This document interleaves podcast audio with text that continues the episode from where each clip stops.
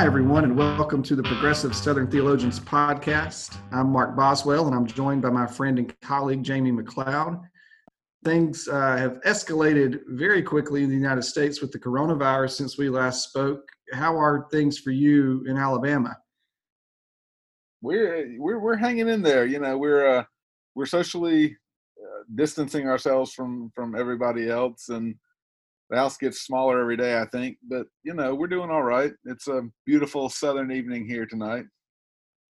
Okay. Okay. Good. Glad to hear y'all are hanging in as best you can uh, right now. Uh, same here in Louisiana. Things are being shut down more and more, um, rightfully so.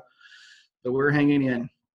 Uh, today, dear listeners, Jamie and I have a brief opening segment on the Democratic primary, as some contests were still held this past Tuesday. In our second segment, we'll discuss certain aspects of the coronavirus, particularly elements of the digital divide that are being exposed in our country, and also that of the racist undertones, or maybe we should say overtones, that are showing up in troublesome ways related to the spread of the virus.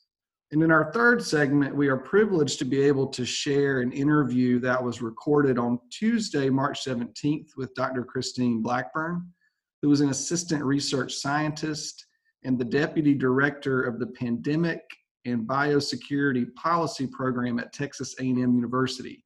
Dr. Blackburn sat down with us and shared her expertise on infectious disease and on how our government is doing at various levels in response to this pandemic.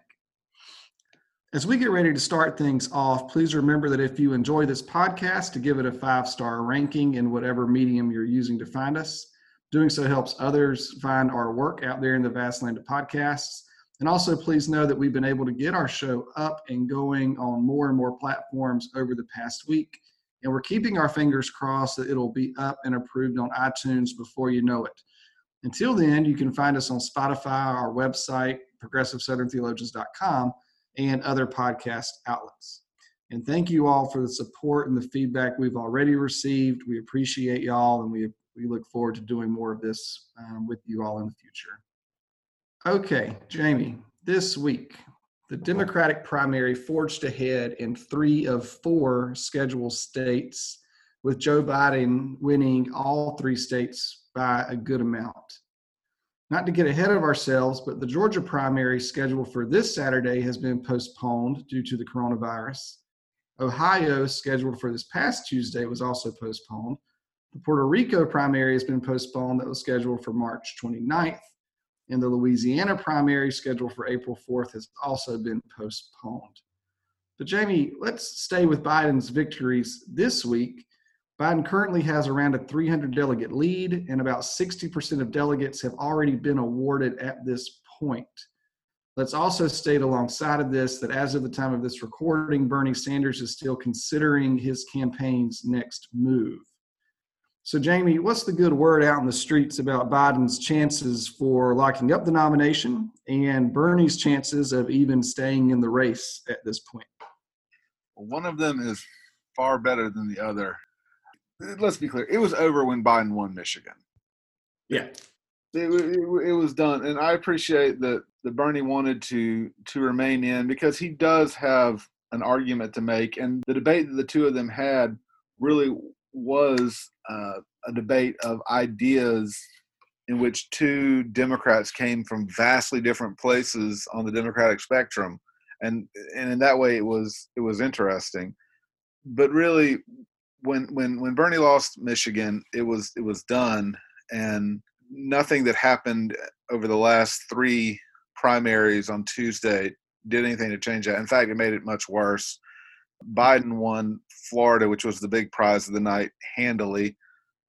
And there's just there there's no path to victory for Bernie Sanders at this point. As I understand it, following Tuesday night, he went back to Burlington. He did not address his supporters or even put out a statement uh, other than he was assessing his campaign moving forward. Now he can stay in that place for a while, really, but the, the rate for all intents and purposes, the, the Democratic primary is done. And it really is just a matter of getting to Milwaukee for the convention and, and then getting started with the general. As much as anything, I think that it's because coronavirus COVID 19 has knocked everything else off the front page and really off most pages. Uh, there's just there's no real reason for Bernie to drop out right now. Like it wouldn't get the sort of attention that he would like it to get, just as the leader of a movement like he is. And so, I, yeah, he's. I think he's comfortable to just hang out until at least the the sort of most urgent part of this uh, thing that we're in right now has drawn to a close. Now, whether that's two weeks or two months away, I think is anybody's guess. But really, uh, in terms of moving from primary to general, Biden can certainly begin to make that shift, and he has. His his address to his supporters on Tuesday night was again about moving forward and about uniting the party and and taking on Donald Trump, and and so he really has made that turn and that shift towards the general. It really is just a matter of letting uh, Sanders leave on his own terms now. Yeah, um, and for those keeping up with home, like for those keeping up at home, as you mentioned, I believe it's a good two, two and a half weeks, if not a few days more, before the next primary will happen because of the postponements mentioned earlier with Georgia and Puerto Rico. So there is some time there for the Sanders campaign, like you mentioned, um, because there are not any other primaries immediately happening. And for all we know, some of the others that are scheduled on April 4th outside of Louisiana, which has been canceled, um, they very easily could be as well, you know, as much as things change from day to day. Jamie, did you have any thoughts about Biden's commitment to inviting a woman to be vice presidential candidate that was made during the debate? Yeah, you know, I, I watched all two hours of that debate, and uh, that was for me the highlight. You know, he has been tacking sort of this centrist line the entire time, right? And and for him to come out and make that commitment and clearly he already has in mind who he's going to pick and maybe he's even made that arrangement i, I don't know. But i mean it's clear that he he wanted to make a as bold a statement as he could in terms of uh, of picking a running mate. And I, you know I, i'm excited about seeing who he's going to run with. I mean, there are lots of very, very good options for him to take. I, I could see him pairing off with any number of, of highly qualified uh, uh, women. Yeah. Well, highly qualified women who we, we can say were, uh, if, if there were any who were in the, the primaries um, who were very qualified to be president, so definitely qualified and if not overqualified to be vice president. I say that just as one last lament uh, about the way some of that has played out. Uh, you know, some of my hopes and aspirations to see someone like an Elizabeth Warren or a Kamala Harris potentially, you know, win the win the nomination. But nevertheless, this is the hand that we have, um, and so I uh, am encouraged.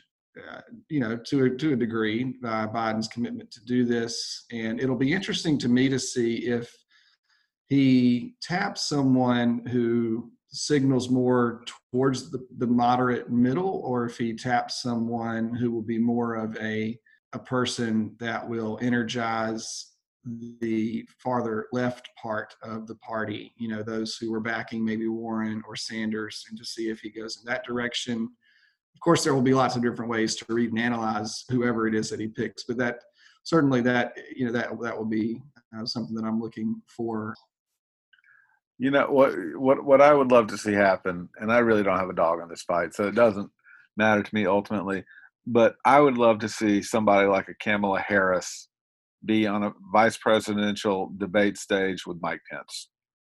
like, like I feel that would be incredibly satisfying. I, you know, personally, I, I would like to see him go that direction. But like I said, there are plenty of qualified and great folks that he could pick who are also women.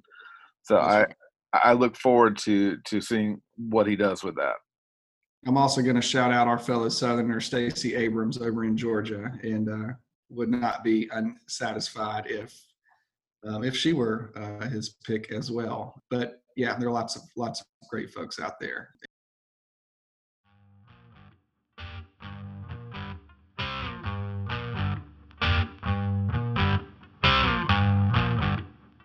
Jamie, you shared with me earlier in the week an article about the digital divide in our country and how the coronavirus is exposing that all the more.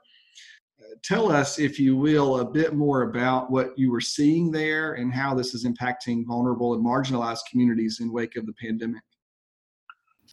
It had not occurred to me, and this is in my place of privilege that I get to occupy, but like my my children are out of school now and my oldest is uh, is in middle school and you know when they when they close the school i mean he's had a laptop from the school all year long and so he could he could leave there having everything he needed come home to a secure internet connection get back on their their video chat program that they're all using to to to teach and and it, it's really no harm, no foul. It's you know he does it for two hours a day, and it's great. Um, Let me interrupt you there for a second. So he has they have a video chat option that they're able to do. Um, yeah, they use uh, I think it's some sort of Google Classroom kind of program. Wow. okay. Right. So from twelve noon to two o'clock every day, he gets on with uh, his cohort essentially, and they go through four classes, I think it is, 30 minutes apiece. Um, wow. Um, so, but he was able to do that, right? He was able to to to sort of come home with everything he needed, and he'll be fine. That's not the experience of most folks, mm-hmm. right? Mm-hmm. Most folks are not going to be able to sort of continue to do their schooling online and and and in a chat room or in a video chat where where they're teachers are keeping office hours that you can sign into and part of what this coronavirus has done is to expose just all the weak places that that exist in society that we don't think about otherwise. And the digital divide is is just sort of uh, a microcosm of, of the the greater issue right? That that that poverty and oppression and struggle really get amplified in the midst of uh, difficulty. And I was, I've been thinking about that all week since I read that article, just how much some folks are going to struggle just to sort of uh, learn anything over the next six months. Uh, yeah.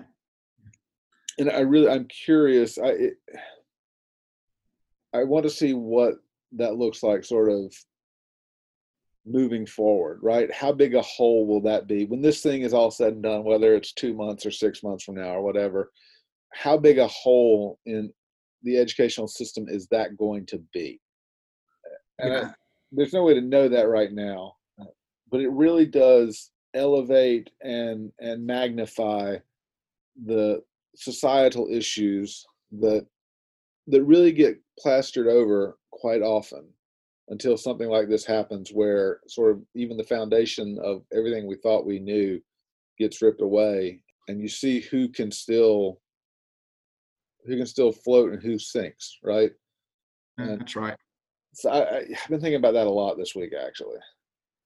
Yeah and i i would say too that it, it not just this is not just going to create a hole, it's going to exacerbate a wide gaping hole that's already there in terms of educational equity in our country. Um, in a place like the Delta and in other impoverished rural communities, and I'm sure more than just rural communities, but especially that's that's my focus. Um, we have a hard time in our public school system simply finding teachers, period, to fill in much needed positions. So they're for example, a few years ago, our ninth or 10th graders here in our public school system learned algebra on a computer in their school every day with a permanent substitute teacher because they couldn't find anyone to teach the class. Wow. Uh, that's a state tested, you know, subject. No, we're not talking about extracurriculars. Um, and there's not a lot of extracurriculars offered because of a, a lack of, of, faculty and staff um, in our schools and it's not uncommon in any given year here in in the delta in our in this parish to find up to eight or nine different faculty or instructor positions that go unfilled and have to be have to be placed with permanent substitutes for the year or for a long portion of the year or with individuals who may be seeking out certification but do not have it you know at that point. Uh, so it's there's already a big gap and i think too it's not just a gap about access to you know high speed internet the actual electronic equipment that is needed. It's also a matter of digital literacy. There's a great divide in terms of how to use the things that are there. And i know that some people will come back and say well oh you know young people know how to use a smartphone or a tablet. Well yeah to some extent that's true but that doesn't that doesn't equate to using zoom or or google hangout or uh, or parents knowing how to, to do that necessarily or and it certainly doesn't speak to even a gap in like how much data can you afford to pay for in a given you know month period a lot of people are foregoing home internet because you know and again i'm speaking of an impoverished community but they certainly don't have home wi-fi because and if they have access to the internet it's through a TracFone. so they might have a cell phone but it's only as good as long as it's able to be paid for from month to month and we were having this conversation earlier today with some community organizers in the area, and everybody, of course, is talking about Zoom. Oh, well, let's just let's Zoom and let's do that, or some equivalent to that. And um, and they, and they were asking, could I get some of the the leadership here, some lay leadership and folks that I work with on to Zoom and do a training? And I said, sure, but we've got to be considerate of whether they have data packages that are able to, and I don't know exactly how much data Zoom uses, but I'm going to I just assume it's going to use a, a, a decent little bit, especially to video and whatnot. Uh, but you know, just to point that out, even of just what people's, I don't have to worry about that because I have the privilege of having an unlimited plan for my cell phone. But that's certainly not the case for most people, and a lot of, that I know uh, here in the area. Uh, so that that it taps it, it taxes those restraints as well in our town already uh, the library has been shut down where which has you know public wi-fi and access to computers. Um, there are all of our restaurant dining rooms have been shut down at this point which there's only two or three restaurants here um, which may or may not have had public wi-fi i don't remember. And then there's there's no mcdonald's there's no starbucks you know there's no other place to go for public access to wi-fi. Um, there's no, none of those restaurants or stores are here in our area. Um, you have to travel a good ways to get to one. So those things just aren't options, and it's it'll be very curious to see. I need to dig around and figure out what's happening more here in our own parish um, for students. This just happened this past week, but yeah, there's definitely going to be uh, the already existing inequities are going to be just played out all the more. I'm afraid. We'll we'll see. We'll definitely we'll see how that happens. And you know, Jamie, as part of this segment, I wanted to also share a plea since I'm talking about Louisiana in my own context right here. I want to share a plea for what's going on in our state. Uh, since last Friday, we have jumped from being the ninth ranked state with diagnosed cases in the country to the fifth ranked state by this past Wednesday. So that was less than a week. We moved from ninth to fifth. As of the day of this recording, our governor has called in the National Guard. Now, the rates of diagnosed cases of COVID 19 have ballooned tremendously and specifically in New Orleans over the past two weeks, skyrocketing the city to second place in the country for the most positive cases per capita. So that's for the parish or the county in which New Orleans you know, constitutes the majority of. Uh, it has gone up to being the second, the second place in the country. Uh, keep in mind that testing is woefully behind in many rural areas and urban too, in Louisiana and like places across the country. So there's no sense that this number accurately reflects the number of cases that are actually here. This is tremendous because first, Louisiana consistently ranks as one of the poorest states in the country, as do many southern states, Mississippi, Alabama. And we have no sense that Louisiana or most other states are adequately prepared for such an outbreak. Our governor started moving quickly last week, but that still puts us in a place of being pretty far behind where we need to be a lot of this we think is linked to Mardi Gras, which happened about four weeks ago, and which also brings in roughly a million or more people into New Orleans. And these are international travelers as well as people from all across the country. To put this in perspective, the first positive case surfaced less than two weeks ago. Now we've had cases in 26 counties or parishes. And again, with New Orleans being second to New York City in terms of diagnosed cases per capita or per, per 1 million people, I believe. Outside of a few urban centers like New Orleans, Baton Rouge, and Shreveport, most of Louisiana is very, very rural and very poor, and local leaders across the state are obviously very anxious about this, as they are elsewhere in the country. Um, there's a press conference scheduled tomorrow on Friday, March the 20th, praying that this gets the attention of the national media as predictors are already showing that New Orleans is on its way to being like Wuhan or Lombardy, Italy. There's some interesting data that tracks day by day progression of the disease, of, out, of the outbreak, and we are already matching by day, day 12 of the first case in Louisiana, just our state is already at similar levels to what the entire country of Italy was at day 12 of their outbreak. So that's that's very significant, and and people in New Orleans and across the state are starting to get very very worried about this. But in terms of death rates and diagnosed cases, Louisiana at day 12 since the first diagnosed case is at the same place that Italy was as a country at day 12 from when they had their first case some time ago. So, Jamie, I'm going to take a deep breath here and go ahead and say that there are definitely also stories underlying all of this about race that get involved with this and how this plays out in our state and across the South and elsewhere. Not to mention the way that our presidential administration has used race in its very framing of the pandemic, uh, very, very troublingly so, and I believe, Jamie, you've got some thoughts on that matter, both in terms of the presidential administration. This goes back to our discussion on the digital divide and how that plays out. So, what are what are you thinking on that end? It strikes me that the longer and the deeper that we get into uh, our, our experience with this disease, and the, the clearer that it has become that the administration made significant missteps really very very early on mm-hmm. and, and those have those have blossomed to being huge uh, huge issues really throughout the country but in these hot spots that you were talking about earlier today we talked about andrew cuomo and him sort of pleading for help in, in new york state and really New York City, uh, and the the potential just catastrophic overwhelming of medical systems there. Same as in Seattle. Sounds like the same as in New Orleans.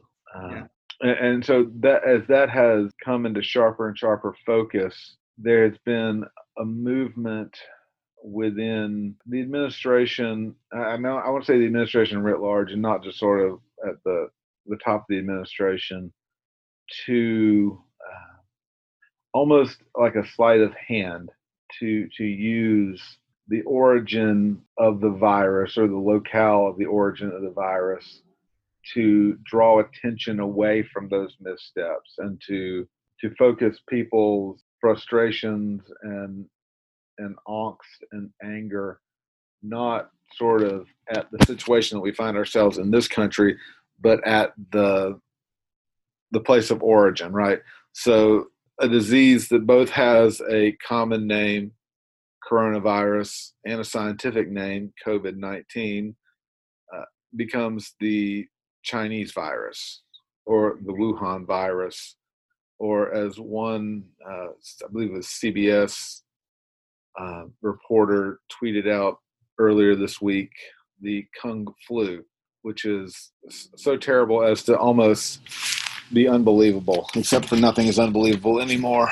Um, it wasn't that was that reporter were they told that by a, an aide to the yes president? Right so that's that's why i don't want to sort of just suggest that it was it's only the the president who is embracing the sort of language. It, it really is much deeper within the administration. And, and on the one hand like that train's never late right? I mean if there's going to be a way to to in, inject racial hatred into a situation, that's going to happen. And yet, at the same time, there seems to be something especially sinister about a movement to to draw attention away from your own sort of shortcomings and, and place it on people who are dying like yeah. people who are struggling to put the pieces back together people who are trying to figure out if their if their region of their country is ever going to have an economy again. It feels it feels like you are taking people who are like the wave is already crested over them. Like they've already been washed out to sea. Like this thing that we keep on sort of being concerned is going to end up coming to our shore and and sort of swamping uh, our medical system and our society. Like that's already happened to them. And so what you're doing is you're seeing these folks who are just trying to put one foot in front of the other, and and you're you're drawing or you're trying to direct the hate and the angst and the anger that that Americans feel right now towards some sources outside of our system, um, mm. and and and that it is uh, it is folks folks who are not uh, white is is both not surprising and pretty disgusting at the same time. So I, I've been deeply aware of that the last few press conferences that that, that I've listened to, and, and I'm becoming a, a, news junkie and all this, and so I I tend to have the the news on sort of in the background of whatever I'm doing these days. And, yeah, and it really is um, like I said, it's it's like a sleight of hand. Like if I can get you looking over here, you can't see what's going on in my other hand. Um, and that that is that's problematic on a number of levels. Not the least of which is just being a decent human being. Right. it seems like such a low bar to try to get over, and yet here we are tripping on it. Um, that's a microcosmic sort of uh, example of what we're seeing sort of writ large, right? That in the end, it's going to be largely poor communities who don't have medical systems they can depend on right now, much less when they get swamped, right? It's going to be racial racially divided areas of the country where again there aren't the sort of resources to draw upon right? So whether it's education or medicine or food or right? All that's going to become exacerbated and there's going to be a magnifying glass placed on all of it. Um, mm-hmm. and, and i think it's important as we as we continue to have these conversations and continue to sort of live into this new world that we find ourselves that, that we not lose sight of that right? That we not lose sight of of those communities that are struggling mightily with this right? And, and really being stuck in a house is terrible right? It's like being stuck in a house and having nowhere to go and feeling like if you do go somewhere you're running the risk of getting you and your family and your friends sick is awful. And so i'm not meaning to to not say that right but at the same time like i have a nice house i have televisions and internet and plenty of things to do throughout here and i can keep myself busy and i'm not worried about whether my job will be there when i come back mm-hmm. i'm not mm-hmm. wor- worried about whether the the business that i own will be there when i come back right when we're allowed to come out of the house again there are folks that are carrying these sorts of these sorts of concerns night and day and really we are that's the conversation that we're not having enough of. So whether it's sort of a racial conversation or a class conversation right these are the things that are arising uh, that are going to continue to become larger and larger in scale as we move forward and i think it's important that as much as we might want to externalize whatever's happening and point over to the other side of the ocean or another community and say it's those folks over there. It's us right? It's us and the systemic issues within our society that are now coming into full bloom as we're watching it that's right. That's right. I was I saw earlier today. There's an article that was written by Dr. Blackburn, who we'll hear from later, uh, written back in 2018, that said the United States. The title of it. This was in Newsweek. The title of the article was that the United States is not ready for a pandemic. Essentially, was that was hmm. what was in the title. It said like in, in terms of our infrastructure, our political will, our economic system, the way that impacts healthcare, it said we're not prepared for an outbreak, you know, or for a pandemic. And this was again two years ago, almost. So, like you said, this is all the fruition of things that did not just, you know, come about within the last two weeks, but have been going on for a long time. And the other thing, Jamie, your comments made me think about is that is it not the mechanics of white supremacy to point i'm thinking i'm thinking of in the moment i'm thinking about poor white folks. It to point your problems to the that external source like you said. Yeah. because the truth the truth of, of poverty in the united states is that there are millions upon millions of white folks who live in poverty and who will be directly affected by these outcomes. It's not just communities of color who will be adversely affected economically speaking. But I mean, again, that that's that's as old as the United States is itself, you know, in terms of how white supremacy works within our borders, to say part of the investment that white folks get out of white supremacy is the idea that, well, at least, you know, we're not as bad off, or at least we're better than somebody, or uh, correlatively, we can scapegoat others for our own problems. And our, our current president is certainly going to the bank off of that ideology or that logic in terms of how he has started uh, enumerating the woes of our country from the time he descended from his golden elevator to announce his bid for the presidency. You know, that's that was first and foremost one of the things that he brought up was how the issues face, you know, facing our country are you know issues with Mexico, for to put it much nicer than he did, um, and as as, as untrue as the things as he was saying. But yeah, so a presidency rooted in xenophobia from day one is certainly, you know, this is in keeping with that. And it will uh, to go now to go back to how this you know impacts marginalized communities, including poor white folks. Uh, but we do know, and to be fair, it, it is poor communities of color that that burden is carried doubly so or triply so. So whether when I talk about the Delta, I'm speaking of communities that are predominantly 75, 85% African American. That's what I was describing earlier. In my context, the article you referenced on the digital divide um, speaks about Native American reservation systems. I'm sure similar types of uh, scenarios are true down around the Rio Grande Valley and the Colonias and throughout the Black Belt the Cotton Belt and in other parts of the country as well. Do those all of the myriad examples of inequities in terms of class eh, always get tied back into or usually get tied back into stories of race as well um, along with other forms of gender and sexual discrimination too. Uh, but that certainly is um, it's as american as apple pie. As we said before um, you know that externalization as you said and i like that language that you used. Um, so i'm glad that we've had a moment or two to um, to discuss this. Do you have any final or closing comments about that? I appreciate that we have uh, this interview coming up here with Dr. Blackburn because she is, of course, way more qualified to talk about the scientific and the the the medical side of it. And I, I appreciate that we were able to lift up some of the societal and cultural issues that were that were at play as well.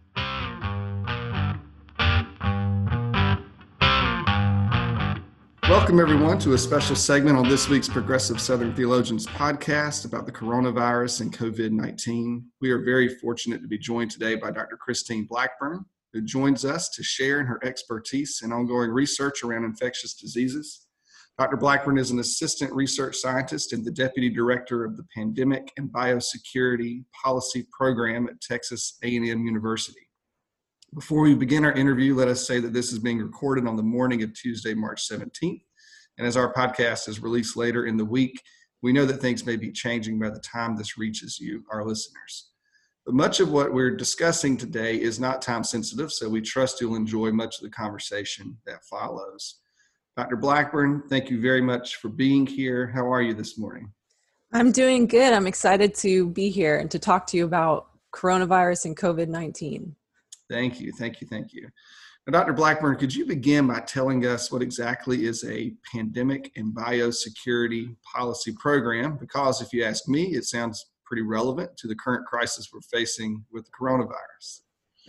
Um, yeah, so uh, so broadly, I'll start broadly, and then I'll kind of try to to focus it down. Broadly, the po- the program is focused on something called global health security. So I know most listeners probably aren't familiar with that, but we just look at all of the policies, programs, healthcare infrastructure, whatever um, you can think of that would be important to minimizing impact of acute health events. So we're not talking about chronic diseases or anything like that. We're talking about pandemics, epidemics, bioterrorist attacks, those sort of short term, high impact um, events that are on a global scale. So the focus of our program is on um, the collective health of the global population ultimately. We often talk about how diseases don't respect borders. Mm-hmm. And so we have to look at it as a full community when we're talking about infectious diseases. Um, and then, so one of the more narrow focuses, I guess, of our program is um, pandemic preparedness response. So we spend a lot of time analyzing past um, outbreaks and past pandemics and trying to apply lessons learned from those and trying to make recommendations at a government level, um, either federal or um, international, as to how we can be better prepared the next time a pandemic comes around. So that's ultimately what our program does which is exactly what we're in right now. So. yeah. All right. Well, I, I, know we're going to talk some more about about how prepared we are or are not. Um, so I'll, I'll save that for a minute. Um, but as we're as we're scrambling around and making plans, I know that sometimes it's easy to lose sight of exactly what it is we're dealing with. Um, so in that regard, could we zoom all the way out for a minute and could you tell us, or maybe remind us in layperson's terms, what are the coronavirus and COVID 19?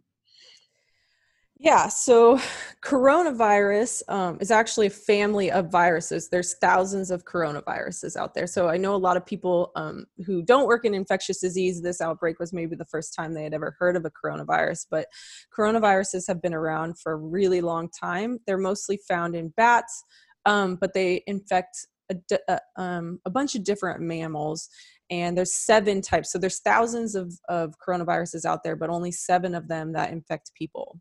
Oh okay. Um, yeah and so four of them four of these seven cause the common cold. So when you get so we're not talking about influenza but we're talking about the common cold when you just get you know your sinuses congested congested you don't feel that great. Um that is potentially coronavirus. So rhinoviruses are the other um, very common cause of the common cold. And then you have your three coronaviruses that are are more severe, right? So those are SARS, MERS, and then this SARS um, CoV2, which is the official name of the virus that causes COVID 19. Oh. So yeah, so there's it gets confusing, right? They name the virus. This is kind of like polio. Like the virus has a different name than the disease manifestation. So the the name of this coronavirus is SARS-CoV-2. Um, and one of the things that I think is really cool about about coronaviruses is that they are one of the largest types of viruses out there. So they're they're considered kind of like a they're not the largest, but they're considered a very large virus. Um, and as such, they have a proofreading mechanism. So, kind of like DNA, when DNA is replicated, there's a proof, proofreading re- mechanism to make sure that it, it gets it right in replication. Um, RNA, which is what most was what viruses are, they don't have that typically, but coronavirus does. And so that's good news because it means that the virus is highly stable. It's not going to mutate very much.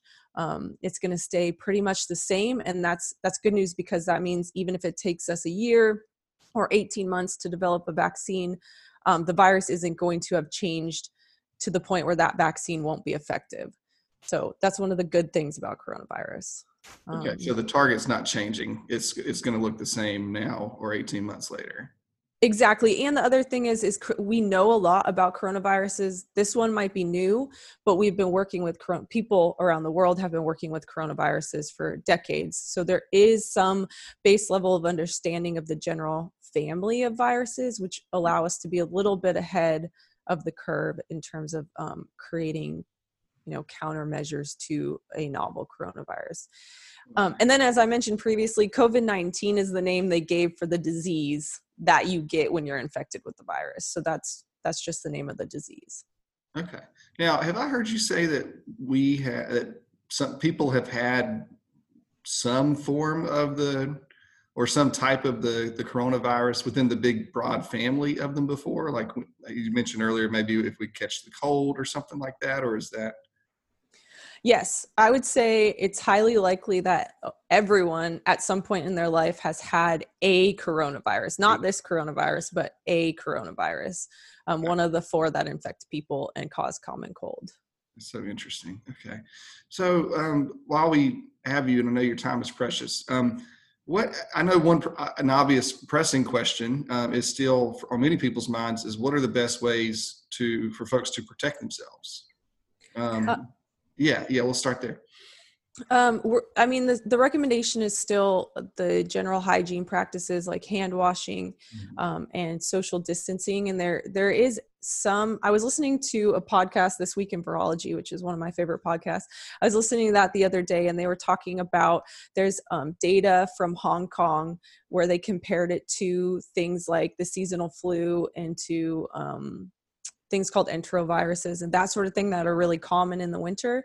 And they mm-hmm. compared the level of of those diseases because they can look at what it looked like last year and the year before. So the historical data on that um, after the implementation of like hand washing and social distancing um, to see if they could determine how big of an impact these things will have on the coronavirus and they saw that all those diseases just like plummeted. So people weren't getting those diseases either. So they're inferring that these things are really effective in protecting people from coronavirus and other things as well. So uh, if with or without the coronavirus it, all of these things are still yes. Wash your hands. wash your hands always. Yeah that's right. Don't stop um, whenever this is thing okay. Uh, is is the prevailing logic still that the elderly and people with underlying health issues are the most vulnerable populations, or has that shifted some, or what are we seeing out in the world? No, that's what that's what I've seen. Still, is most of the data shows elderly, um, or I mean, just generally people over the age of 60 or anyone with underlying health conditions there's varying information about like which health conditions are putting you most at risk but mm-hmm. i've consistently seen that hypertension diabetes cancer and cardiovascular disease seem to be most associated with um, severe versions of COVID 19. Okay. So if you're 25 years old or 30, should you still like go out and hit the club up this Friday or or should No, you should not. You absolutely should not. You know, like I talked about in the beginning, health is it's a collective good. Right? So we you might not be at risk like you could be in the low risk group and you could be like i'm just going to go out i'm going to go to the club and i'm going to be fine and you might be fine you might get a mild illness but then let's say that you run into like just a mom who has young kids and is undergoing chemotherapy and she contracts that virus from you and then she dies right yeah. so it's it's a collective process and we're all in it together so no, don't go out to the club on St. Patrick's Day. That's right. You will be a terrible person. um, uh, yeah, no, I, I, think, I think, I mean, we live in the culture of memes now if you're on social media, but I did see one, um, I think it was just yesterday that said that, like, you know, you might not be the most vulnerable, but consider all the other people that you could come into contact with or that you might spread it to. And so be a decent human being and try to be responsible um, to the to the extent that you you know can practice the social distancing um, in mm-hmm. your personal life. Um, so that's good. Um, let's switch gears for a minute um, now. Just to put our cards on the table, we we this our, as our name of our podcast says, we do self-identify as being progressive. Um, so we are a bit left leaning. Um, but I know that you uh, you you follow uh, the way you described um, the nature of the policy program that you're part of. I know you follow uh, what's happening at all governmental levels, and so in a in a spirit of nonpartisanship, I, I am I do want to know what are you uh, what are you seeing from the response of our federal government? How should we make sense of that? You know, outside of the the tendency to, to, to be pulled strongly to one side of the political divide or the other. What's what are you seeing that's actually happening from our federal government, um, and and are we in good hands? um, okay, so in hopefully this response will not sound partisan because it's actually nonpartisan. We've never been, as a federal government, we've never been really good at responding to pandemics. So to say that like our response to 2009 was just phenomenal and this response is terrible is not is not accurate but i would say the overall federal government response um, to covid-19 is is poor Mm-hmm. Um, now you can be Dr. Blackburn. You can be partisan. I didn't want you because we we are. I didn't want you to feel pressured to be. oh no, that's fine. Well, I try to keep disease. You know, to me, disease is not a partisan issue. It's just based on facts and reality, and yeah. and so um, you inherently when you're talking about disease you're not really talking about the partisanness but i know in the world of uh, more partisan politics sometimes even even straightforward comments about disease can be you know can be seen as partisan. But um, i would say that overall the federal government response has been has been poor to very poor. So one of the the biggest problems so one of the things that we always talk about like that we've been writing about for years as part of our pandemic program is that leadership is one of the most important things in a pandemic response. You have mm-hmm. to have strong coordinated leadership and we uh, at the federal level currently are lacking any sort of leadership in the mm-hmm. pandemic mm-hmm. response mm-hmm. um, and that is having so so not only is the federal government not leading this response it's really being led by state governments local governments um, private industry the federal government is almost like a sideline observer in in the outbreak right now and that's that's very atypical yeah. um, mm. and then on top of that um, it appears just from statements and then the reaction to those statements that the um, president is actually having almost a negative effect so uh, you know mm-hmm. there was mm-hmm. all that talk about the the live address and and the stock market plummeting during the live address um mm. following the comments yesterday there was a run on guns and ammo so the the the communication and the is coming out of the federal government is not having a calming effect on people yeah um to put it mildly but I do want to say one exception is Dr. Fauci. Uh, he is a fantastic, brilliant scientist, and he has been speaking at the congressional hearings. He's been te- speaking to the news organizations, and he is really like the steady source of good information. And I think that people can turn to him if they have questions or if they're confused. I've heard a lot of people say they're really confused about what is happening and what they should be doing. And Dr. Fauci is a great source of information there. And he's at the federal level. So there is that. Okay. And what what department or organization does he represent for those who may not know?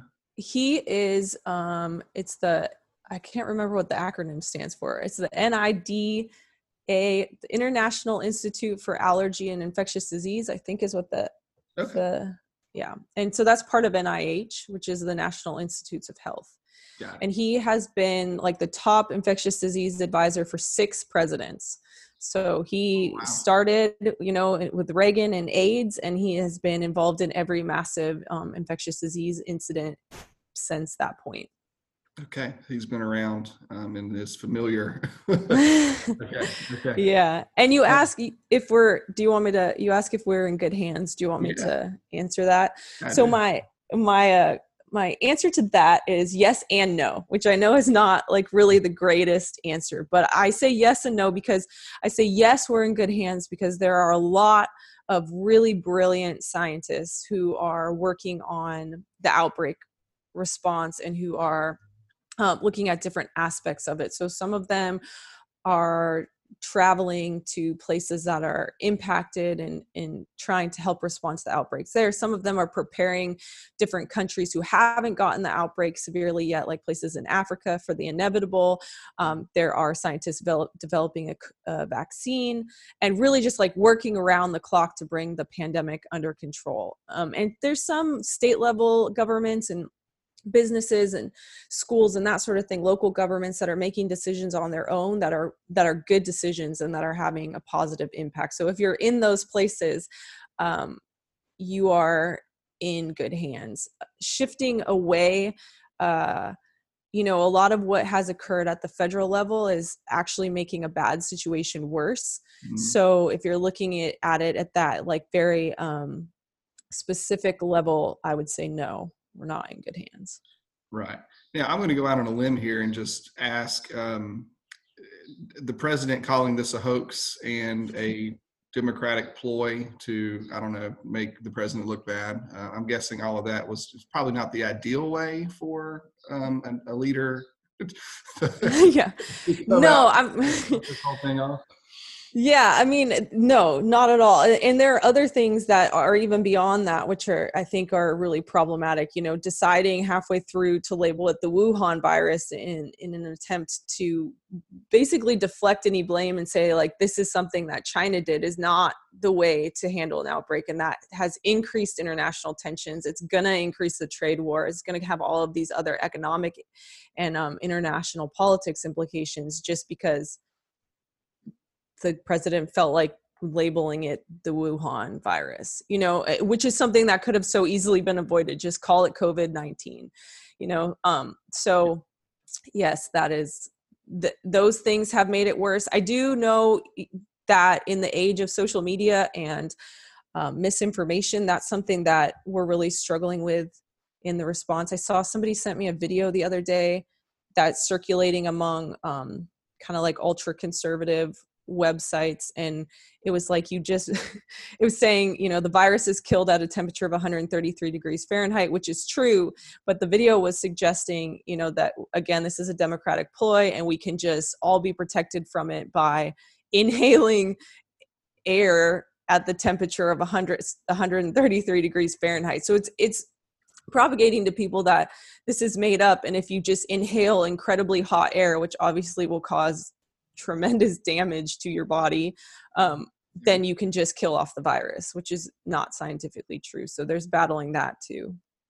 Oh my gosh. Well, even um, to go back to social media, our president tends to be um, always well behind the curve of decent behavior on there. Um, as of yesterday, March 16th, um, he tweeted and called it again on March 16th. He just he called it again the Chinese virus. So he is mm-hmm sticking to his guns there. Doubling down on that. Doubling down, exactly. Um, yeah, wow, the times we live in. I feel like we've mm-hmm. been saying that for three years now. yeah. Yeah. I mean, I think we're uniquely positioned having three years of um, kind of like this idea that that reality isn't reality and facts don't matter i think that is actually making it that much harder for the united states in particular to deal with this because you are used to just you know I, I, just think that all of those things in the three years of compounding that is making it harder for people to really understand what they need to do and how to process important information. Right. Now i will say um, we are i mean we're progressive southern theologians so that there's there's a faith-based element to this um, Dr. Blackburn, I know that you, uh, faith is a component of your life. And I see, um, I'm sure everyone has seen if they've been on Facebook for two minutes and have any friends who are of the evangelical persuasion, um, people will say things like, uh, you know, we just need to pray more, or um, Jesus will make this okay. And while we have great faith, um, I'm gonna I'm gonna also just take a moment and editorialize and say that um, you can pray all you need and all you want. That's probably a good thing to do, but um, please keep washing your hands and practicing social distancing. That is not uh, a subterfuge um, and you've heard it here from Dr. Blackburn. So yeah, and I always think of that as the like, what is the the parable where it's like the guy is drowning and he's like, God come save me, and somebody comes by with a boat and somebody comes by with something else, and there's like three instances where someone comes by to save them, and then the guy drowns, and when he gets to heaven, he's like, God, why didn't you save me? And he's like, I sent a boat, I sent this. You like you have a responsibility to do some of it. So I, that's kind of how I view this too. so you can pray, but you still have your responsibilities. That's right. Um, yeah, hopefully, hopefully on this Sunday we'll start to see more congregations. I know some, I know many across the country um, did not have services last Sunday, or they found alternative ways to have services, or they canceled altogether. Either way, I hope that more churches follow suit um, starting this weekend. As from a pastoral perspective, we're hoping to see more um, churches get involved in that, uh, which would be where we've canceled some services that we have here in the Delta, um, and so we hope that continues out. Now, um, speaking of that, Dr. Blackburn, um, we've we've got a lot of folks who work with religious congregations uh, who do listen to this podcast, and we're often the type who want to help. Uh, we try to be a very helpful bunch but we may not always know the best ways to help in face of something like this so from your vantage point of working at the policy governmental level and also knowing a whole lot about the disease Um, what would you suggest that folks do or not do when it comes to our attempts to be organized or helpful in the in our communities?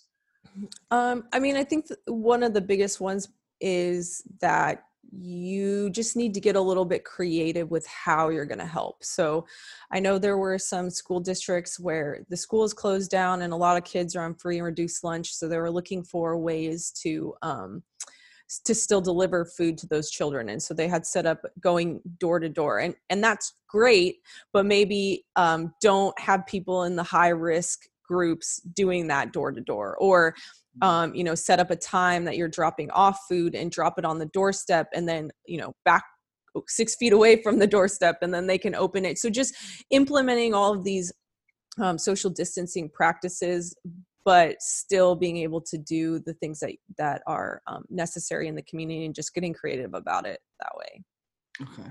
Okay. That's that's an excellent point. Um, uh, are there other things that you're seeing that we should keep in mind during this time um oh so many. Uh so yeah so i mean first of all um it's one of the things i'm concerned about is is the i guess panic or the like hoarding of supplies. So mm-hmm. i i've been i've been kind of doing an informal experiment. I i saw this coming a couple weeks out so i started observing and i've been kind of following the stores. I know this is weird but i'm a researcher at heart so i so i do informal experiments and i've been kind of following the progression of the panic um throughout at least my my local area. And and you know the problem is is that the it's um, emptying shelves, you're creating an artificial shortage, which has a huge impact on low income families who can't go in and stockpile six months worth of food and supplies. So those people um, are going in, you know, to, to buy food or to buy toilet paper, to buy whatever, and all of that stuff is gone from the shelves because um, people took more than they need. So really, uh, that's one of the things that I'm keeping an eye on because I do think that's that's um, a thing that people really need to keep in mind. Yeah collect you know two to four weeks of of goods for self quarantine but you don't need months and months of supplies. Make sure to leave some of that for other people who might not have the ability to stockpile things. Um other thing that i'm i'm watching are the supply chains so there was a report that came out i think two or three days ago from the Institute of Supply Management that says um, 75% of the companies they surveyed are already experiencing supply chain disruptions mm. as a mm. result of um, COVID 19. And if, I mean, our global supply chain, everything comes from somewhere else, right? So having these supply chain disruptions are huge, whether it's disrupted at the source of manufacturing or it's disrupted because there isn't enough um, crew who are healthy to drive the cargo ships across the ocean. So you might have enough supplies, but they might be stuck in a different country because they can't be brought here. Um, so paying attention to some of that and um, trying to pay attention to where the, the choke points are in the supply system. Um, and then sorry i know there's a lot there's a lot of things that i'm that i'm thinking about we have you keep going please if there's more um, and the other one, the biggest one it, right now that I'm paying attention to is hospital capacity. So this is something that I first started writing about when I was a graduate student, mm-hmm. um, and I I um, think it's it's really important. And even in the pandemic preparedness community, we don't talk about it as much as I think we should. And um, most of our hospitals in the United States operate at 100% at, on a daily basis. So just your average day your hospital is, is operating at near 100% capacity mm. so you don't have the ability to surge and we don't have enough um, things like ventilators so if you think about the average hospital has 20 ventilators what if there's you know 25 patients that come in and need a ventilator hopefully you would be able to send those five patients to another hospital but as we're seeing in italy right now doctors are having to decide like which of those five patients dies and which you know doesn't. Yeah. So having to make those front hair um, frontline healthcare workers having to make those decisions um, because of a lack of resources is i think a critical problem and i think it will be a problem in the united states in the coming weeks that's so interesting. Even last week on our on our first episode, we had a segment on the coronavirus, and something that was discussed was the fact, like in rural communities, like where I live, where there's there's one hospital here within a 35 mile or more radius and and the next one that you get to is also going to be a pretty small one so really the first larger hospital is at least an hour and a half or so away and if a rural hospital is strapped um, and they're sending someone somewhere else that then becomes a considerable uh, there's a lot of issues and difficulties that come up both for the hospitals and for the patients themselves as they're trying to they in other words um, my colleague uh, and co-host was saying where he lives there's six or seven medical clinics or facilities within a i don't know 5 10 15 mile radius of where he lives versus here where uh, in the delta where that number you know that that that reach goes much much farther and somebody would have to to travel a much greater distance to get to that next available resource and and i know that's still going to clog up the the chain and there's still going to be an, an, abundance of people even when they get there um, so that's um, something that's on our minds for our smaller hospitals in the rural rural communities too, um, where they can't just drive around the block and find a different uh, find a different clinic. So yeah, we, I think that's a big big problem. Where I mean, where I'm from, on the border of Washington, there you have to if you have a serious problem, you have to go to Minneapolis, Minnesota, or Seattle. So if you're living in like Idaho or Montana, you have to go what 10 hours either direction to get to a hospital that can handle a serious event. Wow, that puts things in perspective down here. Okay. wow. Um, okay. Uh, is there anything I'm gonna I'm gonna get you out of here on this question? Um, you've been following this for a while. The last time you and I spoke was probably in early to mid February. Has anything surprised you over the last month or so as things have progressed um, here in the U.S. or or has, has this or maybe it hasn't? Has this been sort of what you were expecting to come, or what are your thoughts about that? Um, in in terms of the response, I think I had hoped for better. It, it, the response is actually, I'm going to say, worse than I had thought it mm. was going to be. But I, um, just based on the history of how the US has responded to pandemics, I wasn't overly optimistic in terms of our response. Um, there, are, I mean, just in general, there are some interesting things about the disease itself in that it doesn't affect young children which is strange but it, it seems to affect people who have weaker immune systems just not children and pregnant women okay. so in terms of the virus that's been very interesting huh. um, to me and there's some like scientific related developments that have happened in the last month uh, in terms of our understanding of the virus that i've found really interesting so like there's um, what's called antibody dependent enhancement potentially in this virus and all that means is that if you have antibodies for the virus. So if you've been infected and you recovered and you have antibodies and you encounter the virus again, you will actually get more severe disease. Um, so that's that's just preliminary. We don't know if that's actually true. There's just um, some emerging evidence that that might be a possibility. So I found that to be really interesting. Very interesting. Okay, well, that's good to keep in mind um, and to follow along with. Mm-hmm. Dr. Blackburn, thank you so very much for your time. I know you are probably working around the clock um, and have many things on your plate. I know you have some roles um, there at Texas A&M in addition to what you do that you've been the spokesperson and you've helped um, for months now. You've been helping people in the public make sense of this, and I appreciate you sharing your time with us. Um, is there a certain, um, you mentioned Dr. Fauci, is there any other place if folks want to, to jump on their computer and find some information? Is there a place you would send them, or should they just Google search Dr. Fauci and, and try to follow along with um, the organizations that he's part of or in, through which he's speaking? Do you have any thoughts about that? Um, yeah, I mean, following Dr. Fauci, he's in the news a lot, so there's quite a bit of information that coming out from him.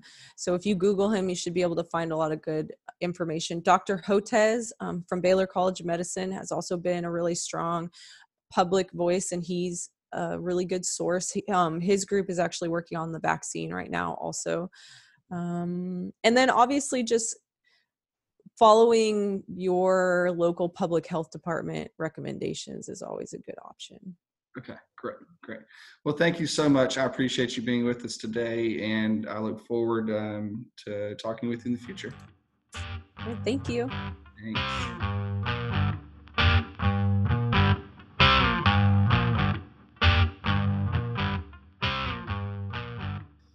Welcome back, everyone, and we trust that you enjoyed the interview. Jamie, do you have any final thoughts or comments about the interview and Dr. Blackburn's words before we start to move into our last segment? You know, like I said earlier, I, have I've become kind of a, a, a, news junkie, and as we've gone through the last few weeks of uh, of living in this uh, this new age that we're living in, and I, I bounce back and forth between listening to to the president uh, who i mean i think we'll all agree often struggles to formulate his thoughts in coherent ways and and and listening to experts who who are clearly wise and and know this material frontwards and backwards but also speak like scientists. And right what I appreciate about Dr. Blackburn is the manner in which she took exceedingly complex uh, issues and and made them understandable and, and, spoke in a way that that I think most folks could hear. Uh, so I, I I really appreciated her uh, giving of her time for us, and I found that interview to be incredibly fascinating. Yeah, so I certainly agree, and I want to I want to take a moment here and uh, and and say that you asked me earlier in the week, Jamie, how did I how did we get connected with Dr. Blackburn, and um, I wanted to share just a bit of that story because I think it, it I think it matters. Um, Dr. Blackburn reached out to me about a year and a half ago through my nonprofit that is here based here in the Delta in Louisiana, and she reached out as part of a research project she was working on at the time around infectious disease. And she was wanting to do some she was wanting to, to come and visit um, our area but also other parts of the delta and on into alabama as well. And looking to see her hypothesis was that there were certain infectious diseases present in this area uh, and wanted to come and to see if her hypothesis played out or not and when she got here, we had a lot of conversations about what life was like and and and what uh, what issues and opportunities, of course, are are present in this area. And and I guess somewhere along the way, I made a comment about you know I'm sure I, I, think I told her that I wasn't sure if her invitation was real because we don't get many invitations from uh, established scholars at large D1 research universities who actually want to come in and do things in our rural, marginalized communities. And as part of that conversation, um, I'm sure at some point it'd come out in a focus group that she held that when usually when when folks come through like that, we never see from them again or we never hear from them again they come, they gather what they need, their data, and they leave and they go, and we never see the results or the fruition of that. And and I believe that she was challenged that day, lovingly so, from from community members uh, to, that we wanted to hear back from her, and we were and we hope that this would be a relationship that would continue. And Dr. Blackburn has honored that going forward from that first visit that she had here over the over this past year and a half or, or more and I knew, and she has been back several times to the Delta um, to speak and to give updates about her work and her research. And I will tell you, as as one who's an academic, as one who has a PhD, as do you, it, it is not that often that, um, as much as scholars sometimes like to talk about neglected and marginalized communities, it is not that often that we get them to actually physically show up and to participate and to learn and to be open to listening to what life is like here. Um, and Dr. Black, I've seen Dr. Blackburn do that here along the border, the Rio Grande Valley area, the border with Mexico. I know some of her work has taken her there um, into the Mississippi area, Arkansas, Alabama as well. And so it's it's refreshing to to uh, to meet a scholar, um, especially someone in the scientific community too, again, who uh, there's some there's some underlying values there that got her work to care for the, the marginalized and the forgotten about, which is language that our progressive theological audience will understand and will take to heart as some of the things that we find to be important in the gospel and in our maybe liberation types of approaches to what orients our ministries and our theologies. And so I that that's sort of the backstory there, and I think it's worth telling. And I issue that also as a challenge to other scholars and academics and, and others to again not to forget these communities, uh, whether it's in the Delta or Appalachia or along the border or wherever that might be. Um, don't just talk about us, but also come and visit with us. And what a privilege it is to have that relationship formed with Dr. Blackburn. And we just want to give her a shout out for her work and and that that has been able to transition over to this interview as well with progressive Southern theologians. So we are thankful for that. Absolutely. Jamie, it's time for our front porch musings. For any listeners who may have missed our first show, this is a time when Jamie and I share something from the past week that has caught our attention, maybe something that warms our hearts or inspires us, something that may not be in headline news, but that we still find curious or interesting and want to briefly share. So, Jamie, I have an image of us sitting out on your front porch, uh, drinks in hand of whatever type, six respectable and safe feet between us, or maybe we're zooming each other to be extra careful and we're shooting the breeze and social distancing. Tell me, what are you musing about this week? Well, as with last week, joy has been in in, in short supply um, as we've gone through this, and, and I was struggling earlier this week uh, because I was one of the things that I'm aware of is and this has made a lot of the news, so it's not just sort of my thought, but uh, when they close schools, there are children for whom that's their that's their only meal of the day is lunch and maybe a, a, a breakfast before school. And so when they close that, when they close schools, that's the first thing to go is that one healthy meal of the day. Within my community, there was concern because outside of my little suburban enclave, it gets very poor very quickly, and and there really isn't a sense as to how a lot of those kids, a lot of those folks were were going to eat. And then a couple days ago, I saw a report in our local newspaper saying that three of the hometown restaurants, so not like a chain, but like a single mom and pop style restaurant, were taking it on themselves to feed children lunch every day.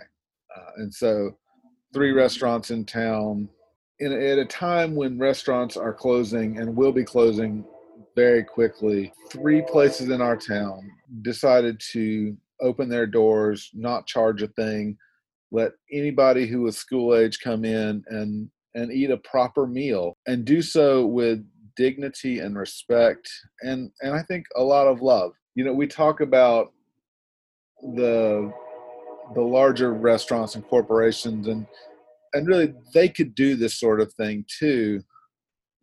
But because there's never or there's rarely that connection to the towns in which they find themselves, there's not this need to to do things for the good of the community. And yet here are these three restaurants two of which are incredibly small and i imagine run very very tight margins. Who said this is the right thing to do. And yeah. and that makes me incredibly joyful and very very happy for my for my town and and, and the place that i live and love. And and so I, I'm I'm exceedingly happy about that this week, and and feel a great deal of joy around that.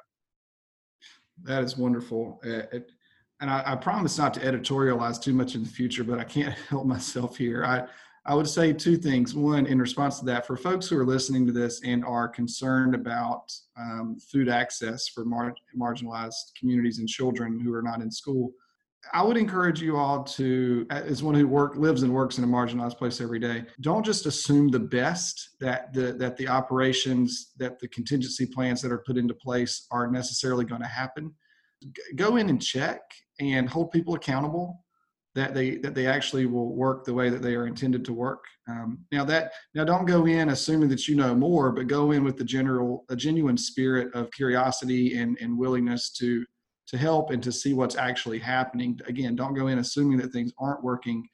But one lesson that I've learned over time is that of being here in the Delta is not to assume that the that the bureaucracy will work the way that it's intended to work, um, and that it is incumbent upon community members in places like uh, in any in any place really, but to to to respectfully engage in some measures of accountability to see that the, that the, the most vulnerable are actually receiving the services that are intended for them eh, because I've learned that that is not always the case. And two, to get off that soapbox, the other thing I've, I've had to learn to reckon with this week myself or to wrestle with this week is that as all of our restaurants are shut down in Louisiana in terms of their dining rooms, they're often still they're still open for carry out and takeout. And so one thing that we're encouraging people in our area, as is safe and as is financially viable, of course, um, for people not to forget that they can still patronize these restaurants and other small businesses in ways that make sense and in ways that are safe. Um, so as not to completely cut out these restaurants altogether and, and to still provide they're going to be hit financially hard either way but maybe to lighten that load a little bit if um, so you know i was itching for some some mexican food the other night which is one of our two restaurants in town and uh, two total uh, two or three total. And so uh, it don't, it, my first inclination was to think, oh, well, there's no place to go. Everything's shut down. And then I'm like, oh, okay, well, wait a second, you know? And so don't forget those folks out there and be creative in ways you can support others. My musing, Jamie, to, to get off of that altogether, uh, my musing is not coronavirus related. I needed a break from that. And there was something else bringing me great joy. Uh, it's also something I will do a true confession here as someone who is who has had the privilege of, of attaining some higher degrees of education, I am a fan, unashamedly so. I'm working towards that at least. I am a fan of professional wrestling, and so I'm going to put a Southern feather in my cap and boldly talk about my love for wrestling this week. I grew up in uh, I grew up watching wrestling in the late 80s and early 90s, enthralled by the likes of Hulk Hogan and Andre the Giant and of course North Carolina's own, where I grew up, North Carolina, and you, Jamie, our own nature boy Ric Flair. When I got into my later teenage years, I put the product down altogether and stopped watching wrestling for some nearly 17 or 18 years until this past year. Uh, starting last October, a new wrestling promotion came on TNT on Wednesday nights, and I've absolutely fallen in love with wrestling all over again. Uh, this company is called All Elite Wrestling or AEW, and it is every bit the ridiculous wrestling show that you would expect of a wrestling show. I'm not going to claim that it's anything you know more than that. But what I want to shout out this week and bring up is that they have done a remarkable job and have intentionally put themselves out as being a progressive and socially responsible show. I kid you not. They have, and they have done this to the extent that a wrestling show can do this uh, my, my point of emphasis here is about their hire and promotion of openly LGBTQ athletes who are featured on their roster. Uh, and that is plural, not just one. But they are uh, one of the athletes that are included that I want to point out is a performer named Nyla Rose, who is a Native American trans woman and enrolled member in good standing of the Oneida tribe. Um, she's super popular with fans her ring gear bears the red hand, the MMIW symbol that raises awareness of missing and murdered Indigenous women. Um, and she won the women's championship belt about a month ago. Uh, indigenous women are murdered at a rate 10 times higher than any other ethnicity. So it's pretty remarkable to see this of all places in a wrestling show, uh, and that she is a trans woman, Native American, and out and, and is um, an activist for, um, as a Native woman and as a trans Native woman, she's an activist for a symbol that would be very, um, that people would recognize if they follow these things eh, on, on reservations and with Native American women. Uh, but she is an activist for that and right there on the show, right in the middle of some good old wrestling. And she is a great wrestler as well. Um, and as far as the show goes, they don't tokenize Nyla and they don't virtue signal or profiteer off of her, which is also very impressive her these aspects of her identity were mentioned early on. If you started watching the show when they first started to be televised, they were mentioned um, and they are accepted, and it is just part of the fabric of the show.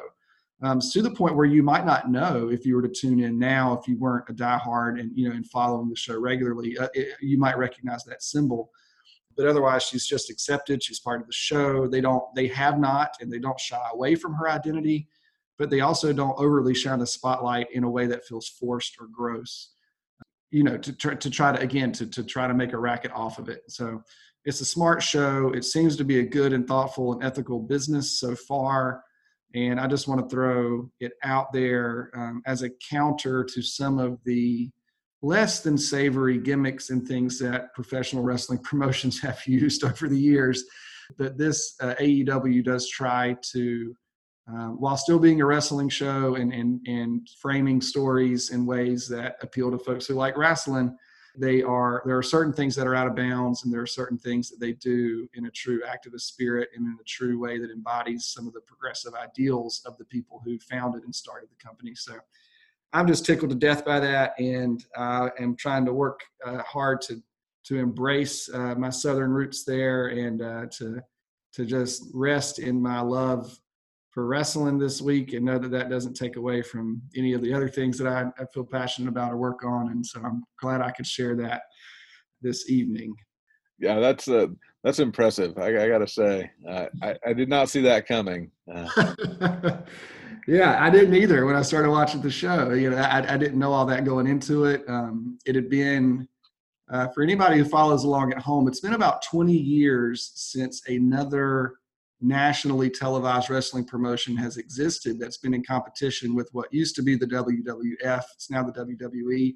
For about 20 years, it's been the only real show in town. And I don't know that anyone would say WWE is a um, intentionally progressive show, uh, or or others that have come before them. But uh, but AEW is truly something a little different. Um, so if you're marginally interested in wrestling, you might want to take a look at that. And uh, if you dig around behind the scenes, I think there might be some things there that, that you would enjoy, even as just a distant spectator. Maybe you don't want to tune in, but just know that it's out there. Know that it, there's some good things happening, uh, even on that front.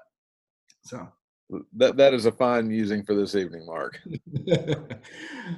All right, Jamie. Uh, I appreciate that. That's going to wrap us up for today. Um, thank you for your time, Jamie, of course. And if you're listening along, thank you for joining us. Remember, you can find us on Facebook, Twitter, and at progressivesoutherntheologians.com. Listeners, we'll be back with you next week. Please be safe.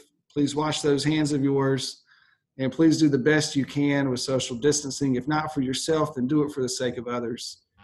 Y'all take care. Thanks, Jamie. Thanks, Mark. Have a good night.